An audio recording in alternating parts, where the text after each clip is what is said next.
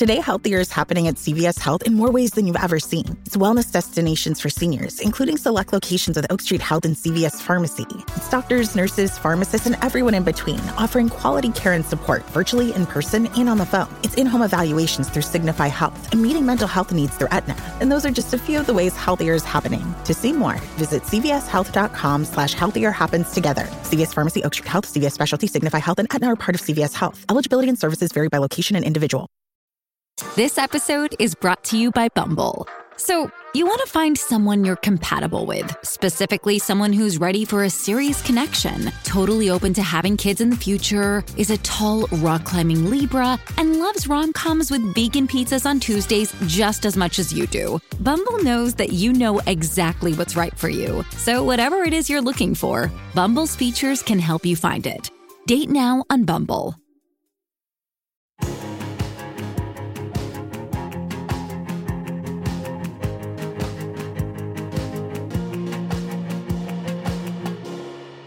Hello, and welcome to Series 3, Episode 18 of Out with Suzi Ruffell.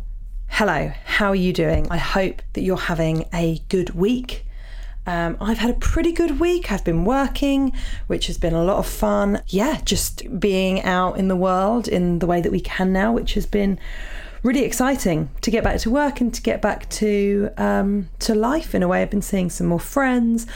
And I hope that you've all had the opportunity to do that too. Or if you're shielding, I hope that you've managed to find some good TV that you didn't know existed and that you're having a really good binge on a box set. I've got another brilliant episode for you this week.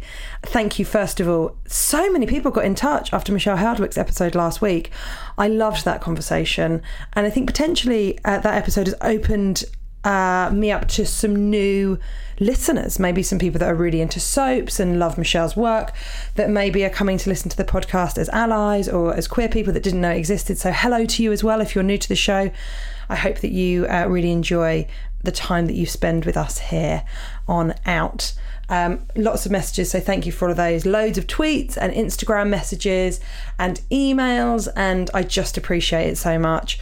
Um, I've had some new comments on the iTunes app, which is super helpful. So if you do have time to rate and review, that is always massively appreciated. Okay, I'm going to share three emails this week because why not? I'm going to share some emails from our wonderful, wonderful listeners. And then I've got a fantastic episode with Lottie Jeffs and Stu Oakley, who host a podcast called Some Families, which is a brilliant podcast about, well, it's about queer parenting, but across the whole LGBTQIA plus spectrum. So hopefully many of you will have heard of it. But if you haven't, hopefully this is a new podcast that you'll enjoy as well. I really enjoyed chatting to Lottie and Stu, and I really hope that you enjoy that conversation. But first of all, let's have some emails. Hi, Suzi. We met last night at 21 Soho, and I wanted to thank you for making time to talk to me. Your podcast has really been a saving grace for me and so many others over the last year and a bit, and I'm so thankful that you and the show exists. I started to realise that I like women in my early 20s and quickly pushed away any thoughts, as growing up in an Orthodox family, it was forbidden and a sin, and I guess I was ashamed of myself. Six years later, I came out to my closest friend and decided to start exploring my sexuality a little. Fast forward a few months later, and I decided to tell my parents that I liked women and men, which actually isn't the case two weeks before the first lockdown happened. In hindsight, I don't think I would have done it if I'd known there was going to be a national lockdown. It was met initially by shock and then it quickly turned to anger and hate, with my mum saying she'd rather take her life than see me with a woman. This hate has continued since then, but I was fortunate enough to stumble across your podcast whilst looking for similar stories in the community. It's been a shining beacon of hope through the worst year of my life and has helped me accept myself more and more each week as I hear all the beautiful stories of the guests you have on your show and those that write in. And not only makes me feel less alone, but gives me some hope for the future. I am now so much more comfortable in telling my friends and my growing support network and have met someone who is on a similar journey of acceptance, and your podcast has helped them too. Thank you for helping put these stories into the world. Lots of love. And this person has asked to remain anonymous. First of all, it was such a pleasure to meet you. And I think your partner, maybe I think it was your partner. um, at the 21 Soho gig. We were doing a gig for Campaign Against Living Miserably, who are an amazing mental health charity. And so it was so nice to meet you. I think that you might be one of the first out listeners I've met in real life because this podcast has been created in lockdown. I've only met a handful of people that have, have listened to the show or have come to it via like minded friends or via my stand up. So I think you might be one of the first people that I've met that has come to me via the podcast, which is lovely. It was so nice to meet you and to chat to you and to hang out and say hello and have a picture, which you've attached, where we all look sort of slightly bananas, but um, I think we look like we're having fun, which I think is the most important thing. Um, thank you for coming along to the show and thank you for stopping and talking to me. I've mentioned on the show before, um, I'm about to go back out on tour and I'm gigging again and meeting people who love this podcast. Um, I don't know, it just feels really special to me. So thank you for coming over and saying hello. It was my absolute pleasure to talk to you. And it sounds like you've had a hell of a year and I really hope that you're doing okay and it sounds like you're I mean, it sounds like you're doing really well. So I'm sending you all the best and lots of love back to you. Okay, let's go on to another one. Dear Suzi, I recently discovered your podcast and it came to me at a great time. I recently had to undergo two brain surgeries, which has meant I've had a lot of time sat doing nothing, and so I have binged all of the episodes. I've smiled and laughed and cried along with you and your brilliant guests, and I felt like I've got something new from every episode. I'm happy to report that I'm doing great now, but I thought it was high time that I write in. First of all, I mean, I'm so thrilled that you're doing well. Wow, two brain surgeries. I mean, that must have been so scary. And I mean, go you, right? Go you, you're doing well. Bloody good for you, mate. Okay. I went to an all girls high school, which wasn't the best place to realise that you were a girl attracted to other girls. I was lucky to have a good friendship group with girls who cared and looked out for me, but that didn't stop other students shouting the classics like Dyke and Leza at me in the corridors and being over the top about hiding from me during changing for PE. Ugh. It definitely gave me a sense of shame about my sexuality, and so it was something I hid. There wasn't much lesbian representation in the media either, and I certainly didn't see any adults around me who were gay and had normal lives. I came out to my parents when I was about 16, and I'm so lucky to say they honestly didn't bat an eyelid and have never been anything but accepting of me. However, I kept this part of myself hidden from my nan, who is one of my favourite people in the world, for fear that she wouldn't understand or would be upset. I vowed to myself that I wouldn't come out to her until I met the person who I thought was the one. Turns out I hugely underestimated her, as when I finally came out to her, she too didn't bat an eyelid and welcomed my partner into the family the same way she did for my siblings. I've now been happily married for nearly four years to the most phenomenal woman, and I'm pretty sure my nan prefers my wife to me, calling her the granddaughter she never had. She already has four, and giving her a special mug when she makes tea. In my professional life, I'm a biology teacher, a job which I love. Going into the profession, I was told by lots of people to keep my sexuality a secret from the other staff and especially from the students for fear that it would cause issues. So I did at first. Fast forward a couple of years, I just got engaged and my students were asking about my ring, the proposal, what my husband looked like, and what he did for work, etc. Without thinking, I corrected them and told them I was marrying a woman, and then swiftly ended the conversation by telling them to focus on the work they needed to do. It was honestly the best unplanned coming out because it started a chain of events that led to today. I'm now open and honest with my colleagues and students about the fact that I'm gay and I'm married to a woman. I also try to make an effort to include references to LGBTQ plus scientists in lessons to highlight the facts that we're often written out of history. I love that. I've never had any issues with negative comments from any students, only ever a few parents. Teenagers get a lot of stick, but generally they're much more open and accepting of each other for who they are. I had a letter from a student recently who said she'd had the courage to come out to her parents and friends, in part because of me. And I can't tell you how brilliant that made me feel. I will cherish that letter forever. I hope that sharing this part of my life with my students, it will help them to see that gay people are just normal people with normal jobs and normal, often quite mundane lives. Something I desperately wish I knew growing up. Anyway, I'll stop writing now as this is starting to feel like an essay. It's not. Thanks, Shannon. Feel free to use my name if you decide to read this out. I would love for you to. Well, here I have. I, have read it out for you, Shannon. First of all, I hope that your health is okay. What a time to go through surgery. I hope that you're feeling good. I hope that you're thriving. Um, and how much I wish that you were one of my school teachers. How amazing it would have been uh, for me as a teenager to see someone like you living an authentic life, and how inspiring I would have found that. I bet that you are I mean, I bet that you are changing hearts and minds more than you know. So thank you for writing in, and um, I send you all my best. Also, your nan sounds brilliant. You know, I've got a soft spot for nans. Your nan sounds like she's absolutely brilliant. Okay, I'm going to share one more today. Why not? Hi, Suzi. I hope you had a wonderful week and you're enjoying the world opening back up and getting back to doing what you do so well. Thank you. I wanted to write in to say thank you. Thank you for creating a platform where I feel so safe, welcome, understood, and where I'm still learning.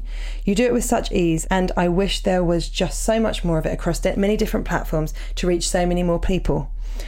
As someone who feels like they know quite a lot about the LGBTQIA plus community, it just goes to show I still have so much more to learn, and your podcast does that so well.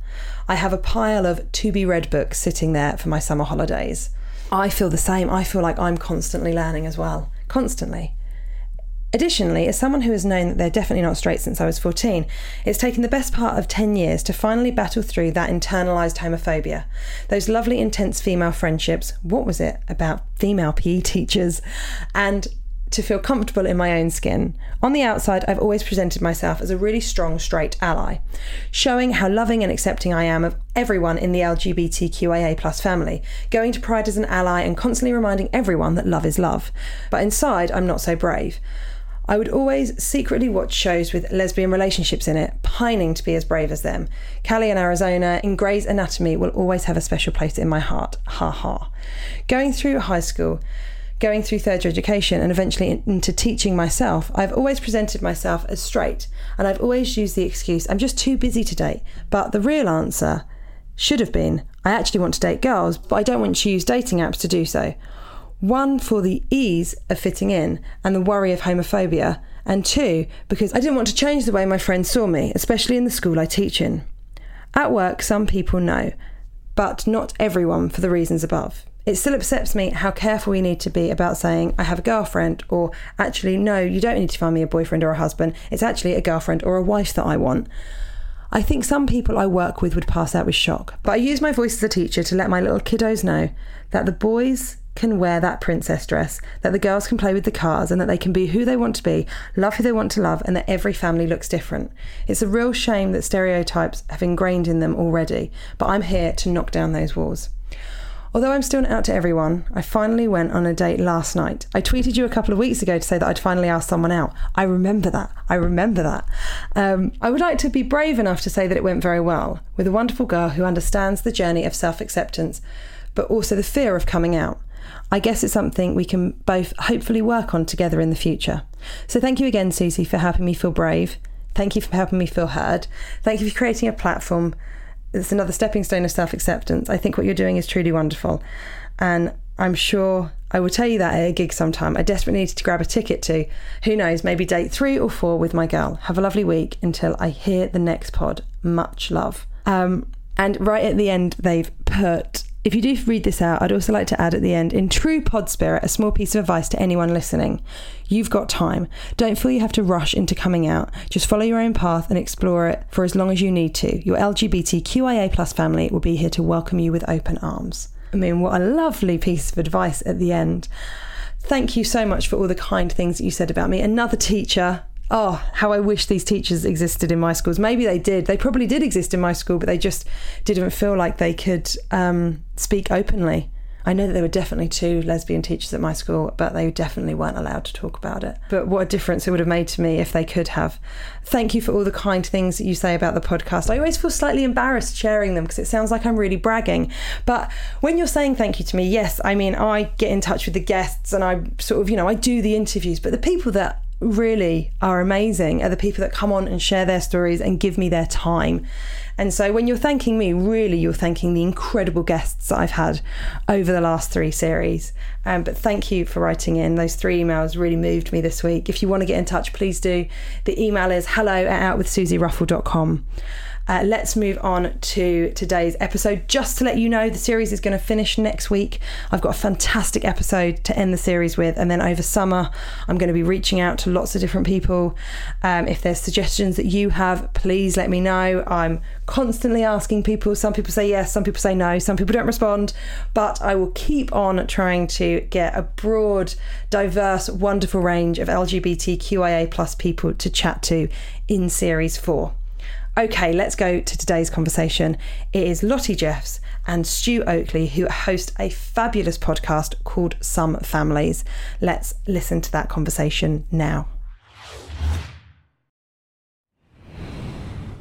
I am very excited to share today's guests with you. Today I'm chatting to Lottie Jeffs, an author, journalist, and former editor in chief, and Stu Oakley, a film publicist, who together have a brilliant podcast called Some Families. It's a podcast about parenting, but through an LGBTQIA plus lens. I'm a huge fan of their podcast. It's insightful, funny, warm, informative. I love it.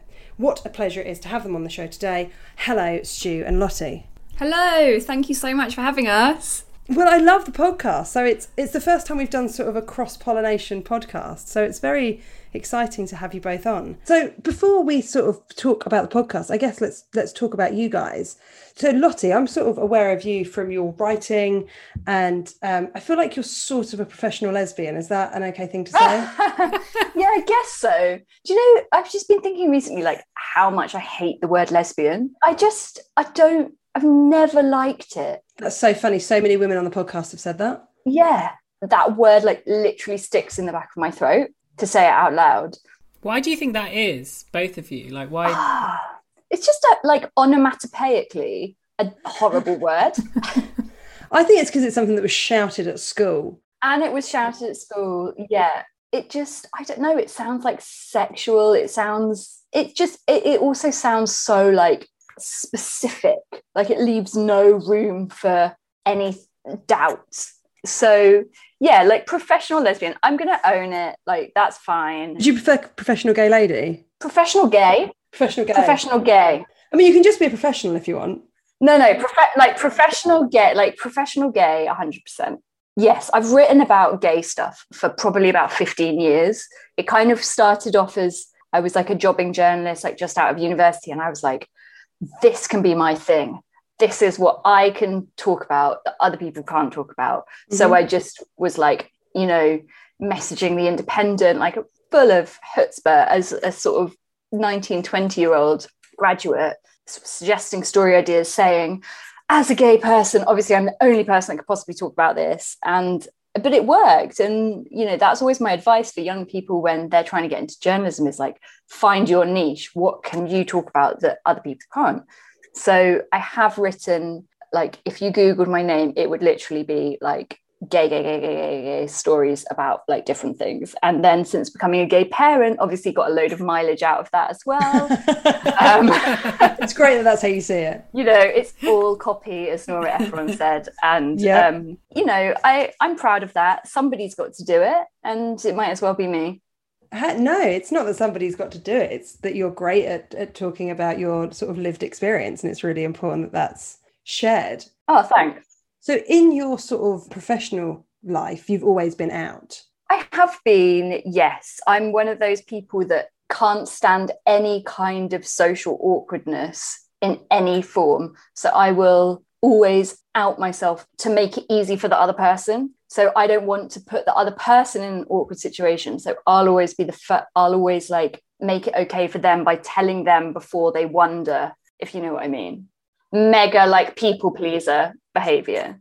I, I mean, I think I do a similar thing. I mean, I do it on stage as well to be like, I'm going to clear this up. Yeah. So that everyone's got it. I never have to clear it up ever. I think that's always, I think as a, an uberly camp, like jazz hands gay, it's, it, that's one thing I never have to do. Although having said that from a parenting point of view, I always out myself as an adoptive parent now. And it's similar to what Lottie was saying in the sense of like if I'm at the school gate or if I'm out with the kids and people are like, hmm, two men and children, I'm always like, we adopted them and we did this because I always feel that people are wondering that. And it's like, might as well just get it out there and just say it and just be open about it and mm. and I feel there's a way of like it's that whole thing of no shame to adoption as well for for them for the kids as well. Like they know yeah. they're adopted. We talk about them being adopted. And I think the more open we are about it the more that they will grow up as well understanding that there's nothing wrong with it. And hey yeah i'm adopted so what?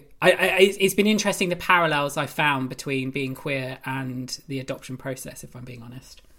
Tell me more about that. Oh I've, I, have opened a can of worms now haven't i? Yeah you have um, but luckily i'm here to record those worms I think it's really just that. It's about being honest and open and talking about things and help and educating people as well and helping people understand and eliminating shame. You know, mm-hmm. there's shame. There's a huge amount of shame um, that's been instilled in uh, adoptees over the years because they feel that either they've done something wrong or it's been their fault that they've put in. They've been put into the situation they're in when it couldn't be further from the truth.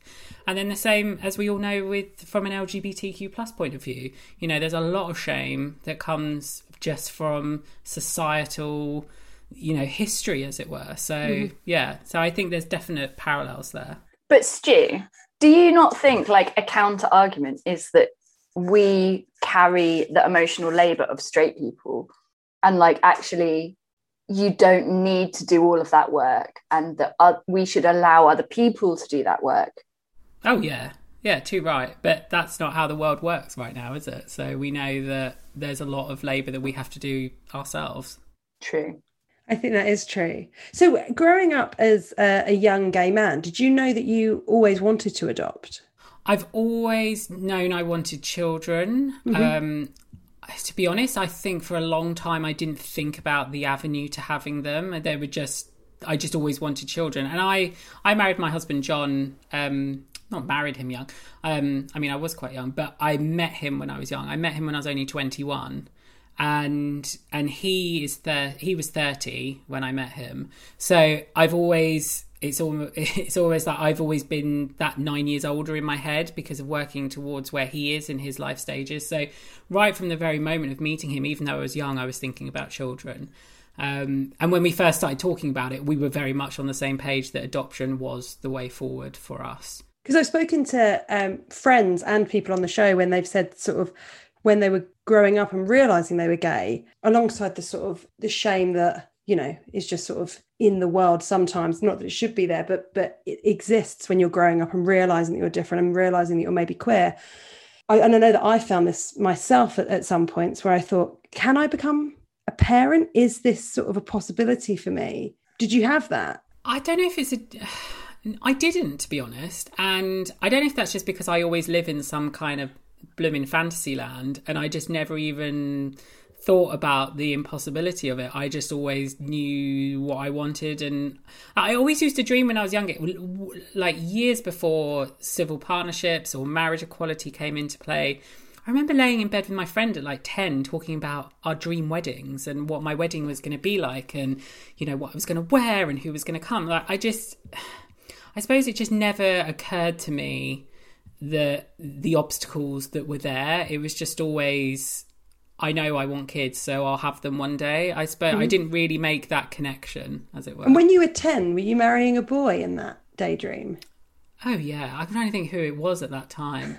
Although I did go through a very weird stage of Kate Winslet um, That's not weird. On... I think I think Lottie and I can probably both confirm that. There's nothing weird about that. She, it, she she's beyond gender. She's just so she's so fabulous. Perfect. Do you remember that Titanic book? I think we're similar age, Suzi. Mm-hmm. So I don't know if so. I think at the time that Titanic came out, and Lottie's similar age as well. I'm not just saying she's like some older lady in the corner of the Zoom screen, but um, there was there was a Titanic making of book which I mm-hmm. adored mm-hmm. and I loved, and because I loved that film, I think I saw it about five times at the cinema. I loved that film and, too.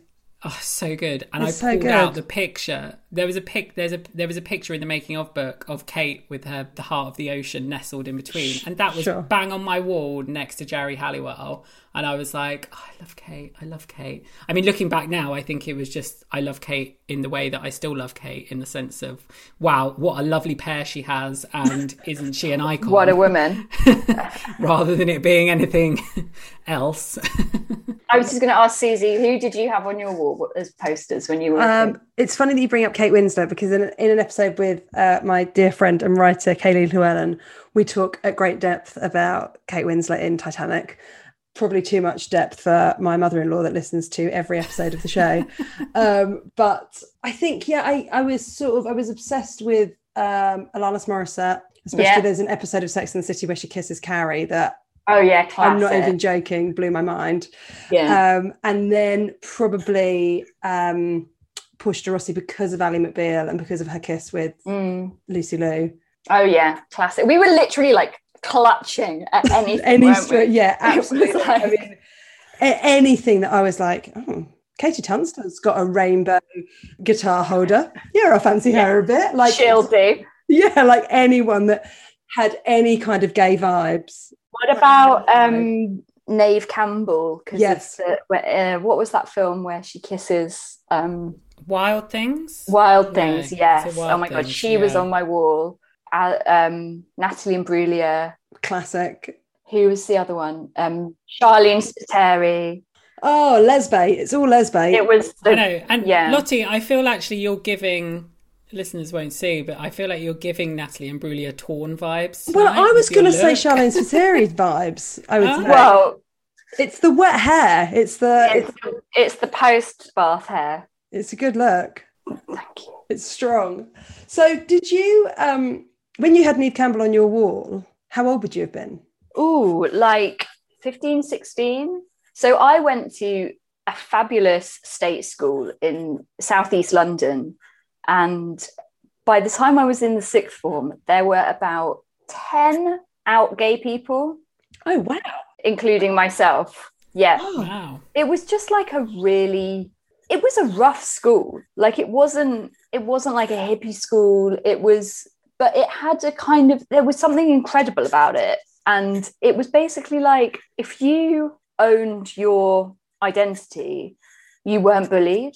Like if you were just like, yeah, I'm gay, then that was like all the what we called in those days rude boys would be like, oh yeah, safe, like they're gay. Like, you know, that was just it, it was if you were a tall sort of um fragile or unsure of yourself, like that's more when you got bullied. So yeah, like my best friend Will came out as gay when we were in year eight. So Wow. that's what, like 14?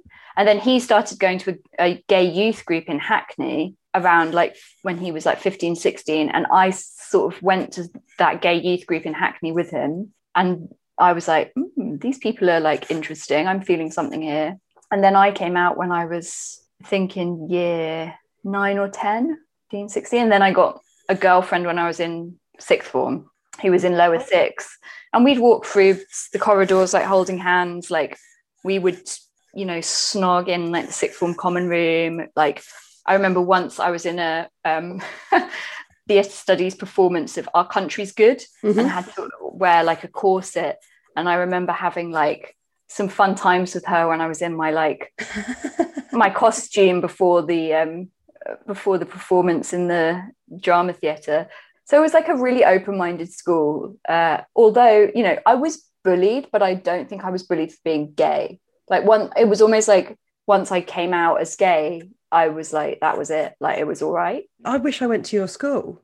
Did you grow up in London? No, I grew up in Portsmouth.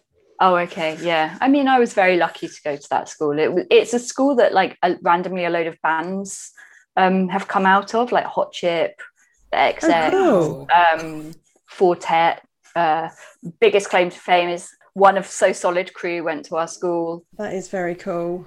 Yeah, That's a very cool. That's a really cool school, Lottie. I didn't realise that. What's what school was it? it's called Elliott. It's like sex education or something. Like she, It it, wa- sounds it like she was in like some like kind that. of TV show.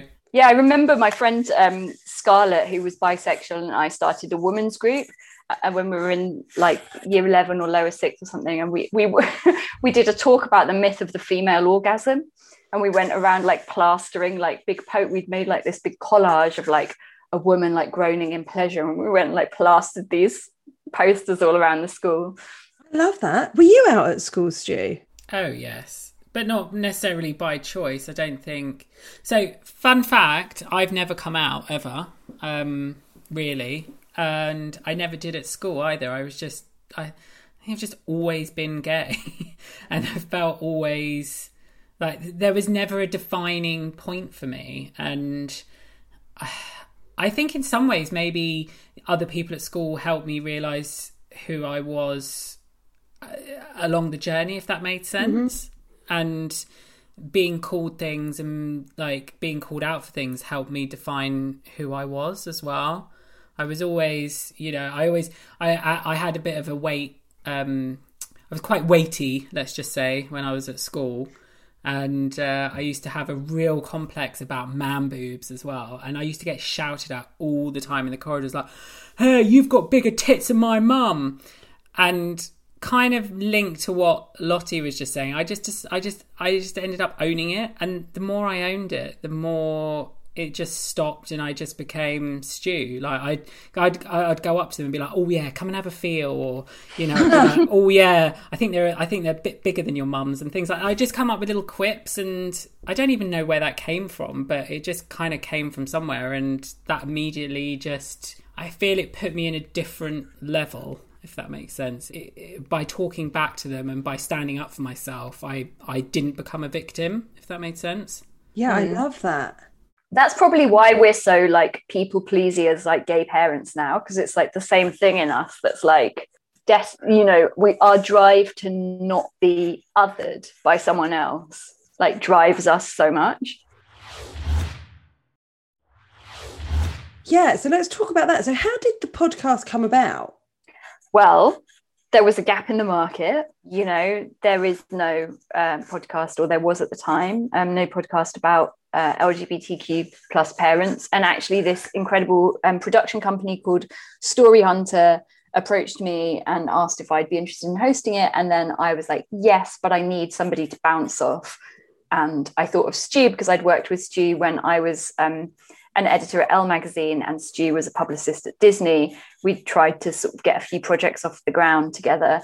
Um, and then, yeah, the rest is history because I think it's so great. I mean, it's no secret that I want to be a parent. And as soon as I found it, because I found it because my friend Jen Brister was on it and she tweeted about it, and I was like, oh, this is interesting. And I think it is so brilliant. I'm so pleased it exists. I just, I, I, I listened. I've, i think I'm a couple behind in the current episodes, but my partner and I have listened to basically all of them, and I just think it's it's so brilliant that it exists. It's so brilliant that it's out there. Did you feel like it was like I guess you've mentioned this before a little bit, Stu, about talking about adoption.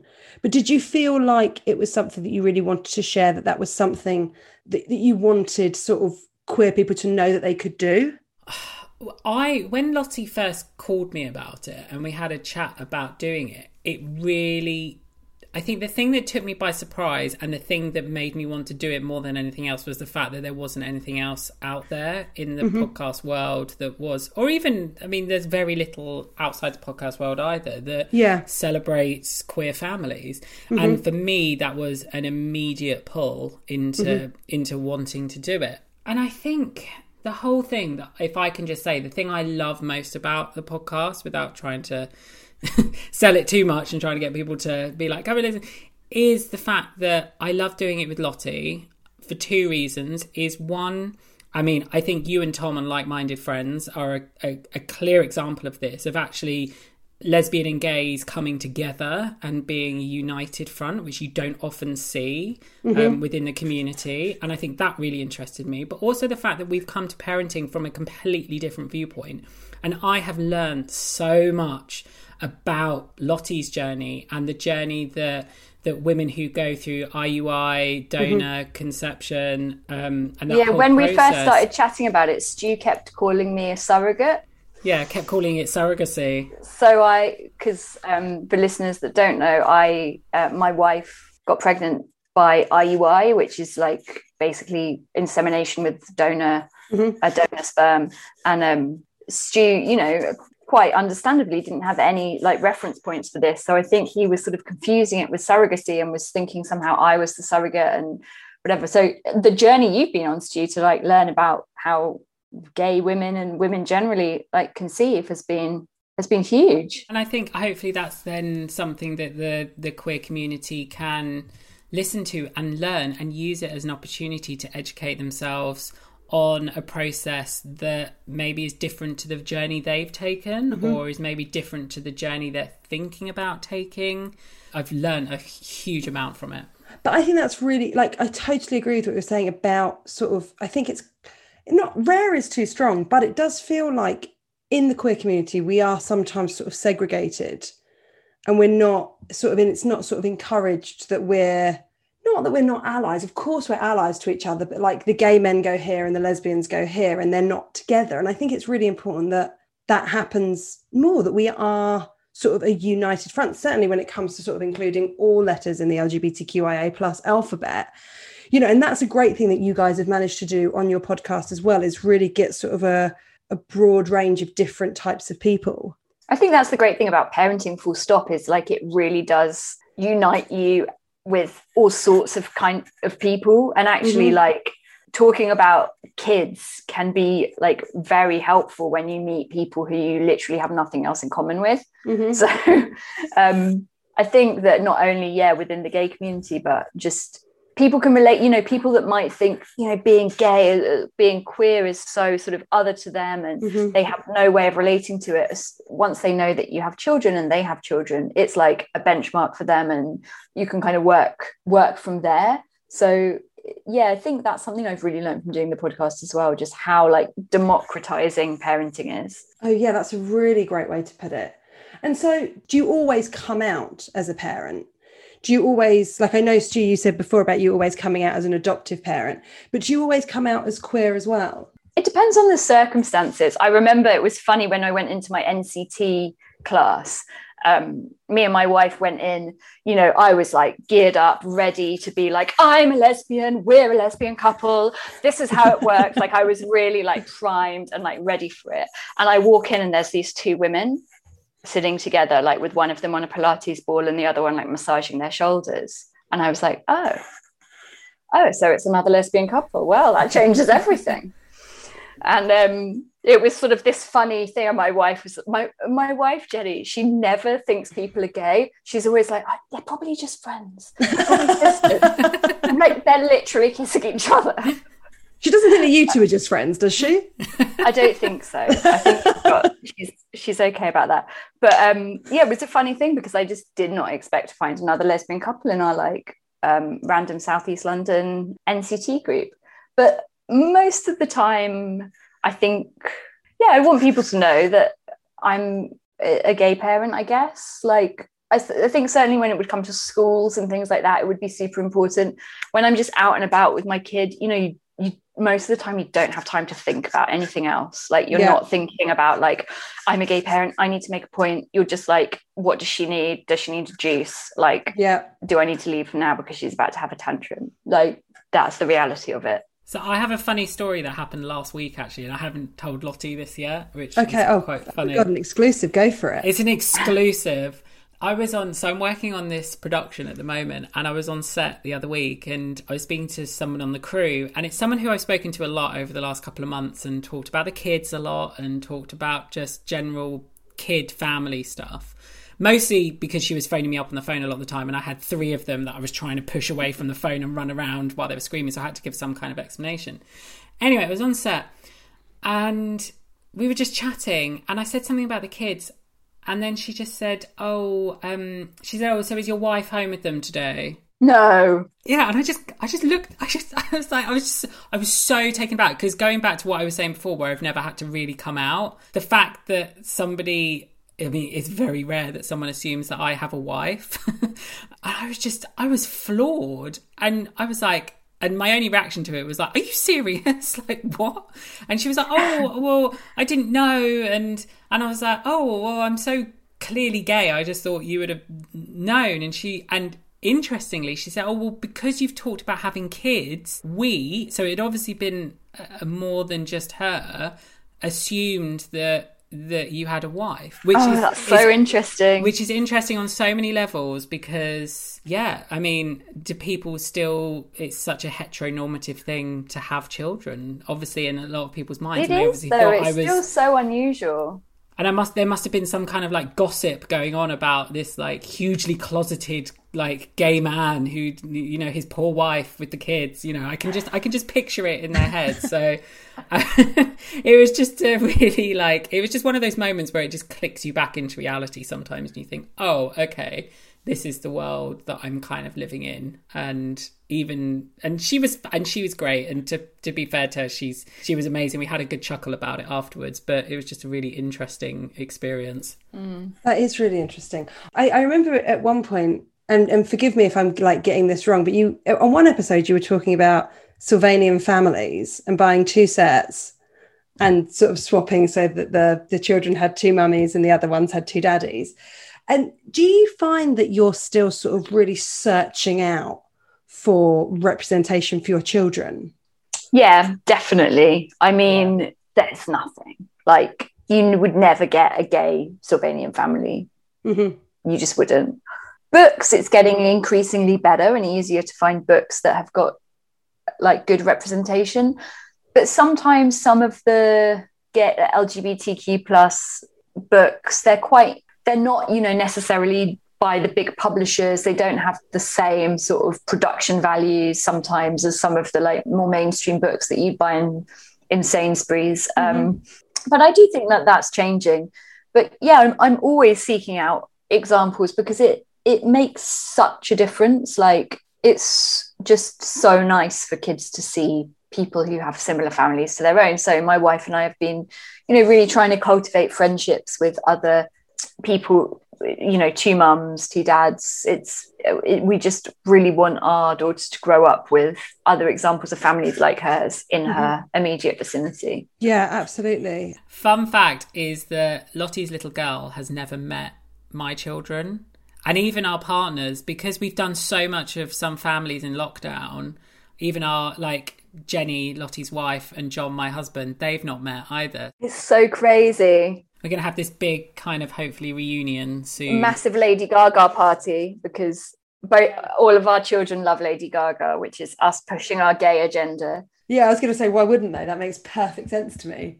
I know my um, daughter's favorite songs are um, "Let's Have a Kiki" by Scissor Sisters and "Rain on Me" by Lady Gaga. We're going to have just this big Gaga Scissor Sisters party. I can't wait. I love it. But to, I mean, to answer your question as as well, Suzi, I think as Lottie said, it's getting better. It, there's a lot more to be done. And I think something that we've covered recently with some of the guests we've spoken to is actually what needs to happen is it not just feel like it's a tick tick box done. Like, oh well, there's a book now. There's a couple of books now about gay parents, and that should be it.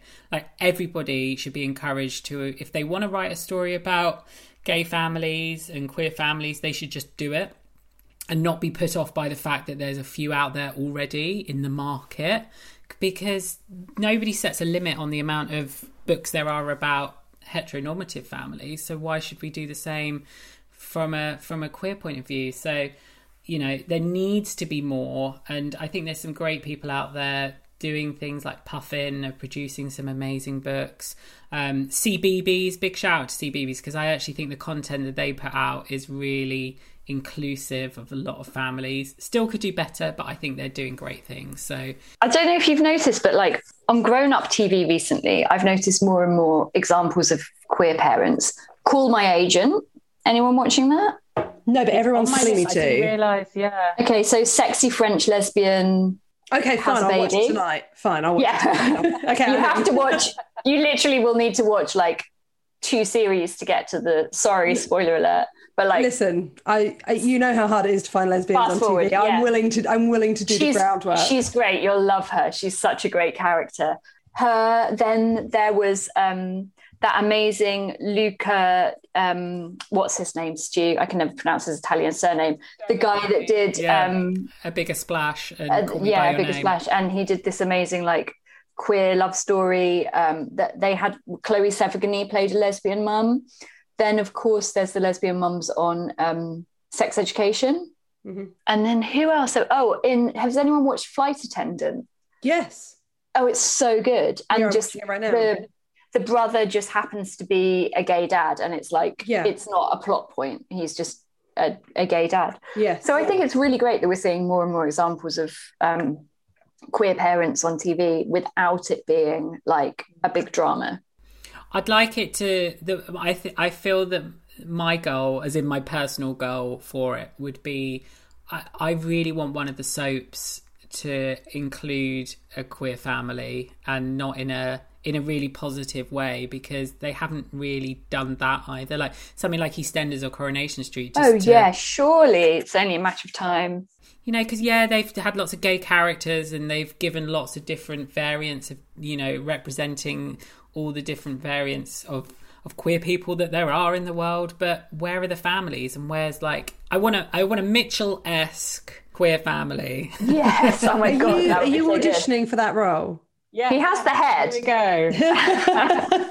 I could be the long lost Mitchell brother that's, that's gay Yeah, and has kids. anyone from East Swan's London in. is listening, I need to try and cast who my husband would be, though. I need to have a think about that. yeah, Jamie Dornan, done. Oh yeah. I, I, yeah, I think that I think you're right. The representation is improving, but like I mean, it's nowhere near where we all want it to be. I, I thought that this week I was watching two shows that I really enjoyed this week: um, Line of Duty and um, Line of Duty and What's that about? Unforgotten. Oh. And in both of them, there was a lesbian who was who was sort of like a murderer. Oh, oh, great, lesbians! Ah, no, Yeah. they're killing people. Can they just not kill people or be killed? I just watched some great films at the um, LGBTQ plus film festival. Actually, I watched a really nice one called um, Sweetheart, a kind of young lesbian like coming of age film that was really nice because her coming out like wasn't the point of it. The parent, like the mum, was al- already knew she was gay and was fine about it. It was like the drama came from her love story, and I think that's nice when you see that when it's like, oh, just I don't want to keep seeing gay people having a miserable time. Like the a- trauma, you know, like Yeah, I was listening to um not to not to plug another podcast, but uh, I was listening to Table Manners with Dan Levy, and he was yeah, and he was talking about Schitt's Creek and how for him representing and putting a queer couple at the center of it and a gay character at the center of it who was just so unashamedly like romantic and positive and nothing really like bad happened to them. He felt was almost like a bigger statement than doing something where somebody has loads of trauma and it feels like gay trauma porn because it just was a way of showing that you know what you're gay and you're happy and that's it. Totally. And that's kind of been my like how I've approached working in like fashion magazines is you know, I'm always suggesting stories featuring LGBTQ issues, but also like I'm not afraid of just like a bit of glamour and a bit of fun and a bit of that side of the world as well. You know, it doesn't always have to be like dark and full of trauma. Of course, that is so, many people's lived experiences, but also it, so many people do have a good time being gay. Like I had a great time being gay as a young person. I was out in Soho when I was 17. You know, I loved it and I've always loved being gay. And it's been like the most, it's honestly been like the best thing in my life being gay. And I'm so happy that I am. And I would never choose to be anything else. And I think it's important to hear those stories as well as the stories of like people who have who have suffered because not everybody experiences it the same way. Totally, I completely agree. And I, I had issues when I was coming out w- with my sexuality, but now I, I absolutely love being gay. I think it's brilliant. I, I like I love my friends and my, my like, you know my my whole sort of the, the community that I have is is just you know some people are straight, some people are gay, some people are non-binary. Like, and it's wicked. It's brilliant, and I think that's a brilliant thing that your podcast does as well. I know I've really banged on about how brilliant it is, but I think that joyfulness to because I think that was that's the fear a lot of time for people who are in the in the queer community and thinking about becoming parents. I think like potentially the first thing you could think is, can I do it? Is it okay if I do it? What will it be like for my child at school? Will they get bullied because of me? Oh God, like you, I think you build up all of this fear in your head and, and you don't think about all of the joyfulness. And I think that's a brilliant thing that your podcast does. I'm so pleased that you think that because I think that that's something that Stu and I have really, it's what we authentically feel and believe ourselves. And I think it's really what we want to sort of put out into the world that, you know, just give yourself a break. Like as as I was saying like earlier, you know, about the emotional labor that we carry sometimes as gay people, like you can't protect your child from getting bullied, but like that's not a reason to not become a parent. You've got to let go of like whatever your experience was Mhm. of being a child and think that your child's experience is going to be totally different and wonderful because you're their parents. that's been such a, a a plus side to the to the podcast and i'm so glad that you feel that listening to it suzi because that's you know there's so much hope like if you're going into life as a queer parent there isn't too much to worry about honestly. And i think it's nice to have a community where we can all talk about the different things. And yes there are things that do happen along the way but that's parenting. And it, it, that can always happen. And you know what? The ride is is is not that hard. And you know and hopefully by sharing a lot of positive stories people feel that I really think they will. I really think they will. Now, you've sort of both covered it a little bit, but I will ask the question that I ask everyone that comes on the show, which is sort of what advice would you give? And it can either be like a version of yourself when you were like, neither of you had uh, I, am so sort of delighted to hear that you were both out at school and i'm sure that it had other things that went along with it that weren't ideal but i wish i was as brave as you or i wish you were at my school um, but um, if you could give a bit of advice to maybe someone that's listening that's like you know maybe they're thinking about becoming a parent or or they've just come out if you could give them a bit of advice pick up like you know a 1980s dream phone and give them a bit of a hug over the phone uh, what would you say um, we'll come to you, Stu, first. I think it's similar to what I just said in that it's not as scary as you think it's going to be. And the community, there is a community out there that will support and love you. You've just got to search them out a little bit. And in terms of what I would say to myself, and I think what I would say to myself is that you have dreams of becoming a parent, you have dreams of getting married, and that's going to happen. And that can happen for anybody. I think regardless of the the various homophobia, transphobia issues that are going on in society, we can get married, we can love who we want to love, and just hold on to that, and the rest will follow, and that there will be a community to support you. And things, I know it's been used a lot before, it's a big campaign, but things will get better. You know, it's it's a true fact, and it does. Mm, that was lovely, Stu. I think I would maybe tell people to really keep an open mind because I think that sometimes people can get fixated on one way of becoming a parent. And if that way doesn't necessarily work out for whatever reason, it can cause a lot of um, stress and make you feel like that's it, that's the end of the road.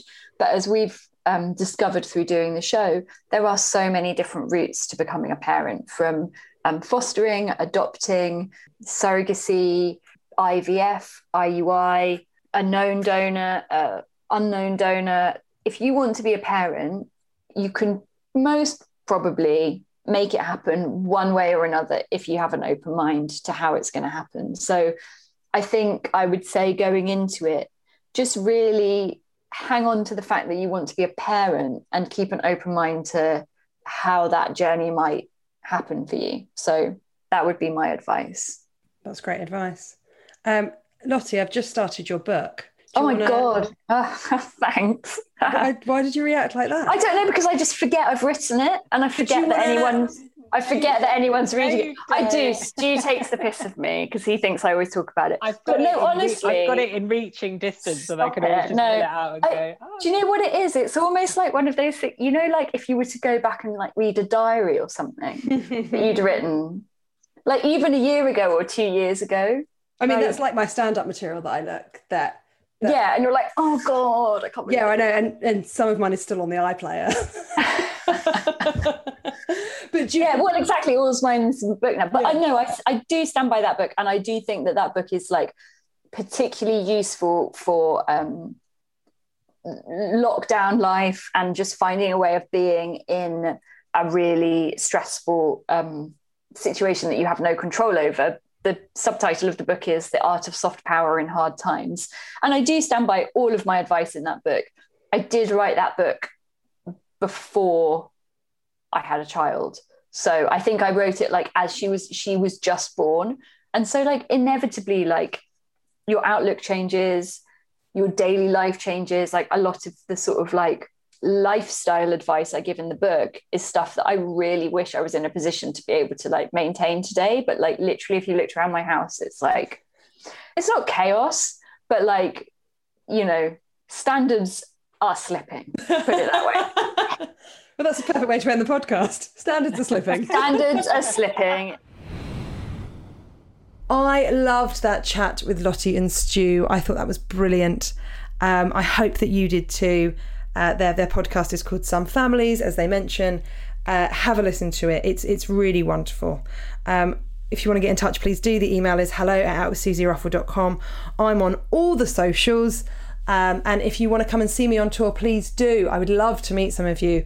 Uh, my website is suziruffell.com. You can get tickets there. Quite a lot of the shows are already sold out, but um, there are some there are some with remaining tickets. And I've got a run at the Soho Theatre that I think we're going to add some extra dates to because it's so close to being completely sold out. So if you're in London, please come along. Um, I think that those shows are going to be enormous fun. And if you're on in any of the places where I'm going out on tour, come to those too.